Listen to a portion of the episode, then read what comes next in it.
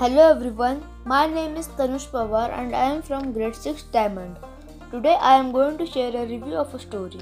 Its name is A Glass of Milk. Once upon a time, there lived a poor boy.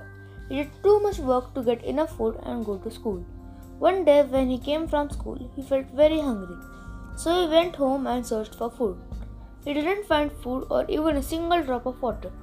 So he decided to ask for a glass of water to drink from his neighborhood. He went to the first house in his neighborhood and knocked on the door. Soon, a girl opened the door and the boy asked for a glass of water. The girl felt pity on the boy and pictured how hungry he was feeling. So instead of a glass of water, she brought a glass of milk for the boy. He became astonished and said that he would not afford to drink the milk as he didn't ha- have money. The girl said that it's okay and he can have it for free. He thanked her and drank the milk. He felt much better after drinking the milk. He thanked again and went to his home.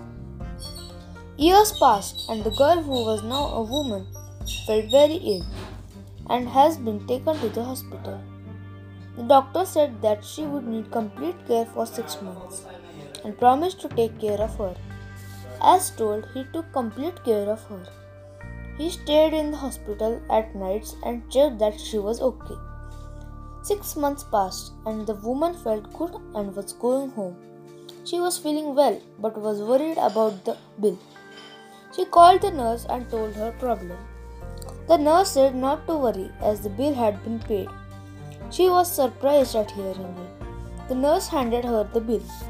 It read, Thanks for the glass of milk again and there was a cross on the amount of the bill. She was very happy that she helped the boy. Thank you, everyone.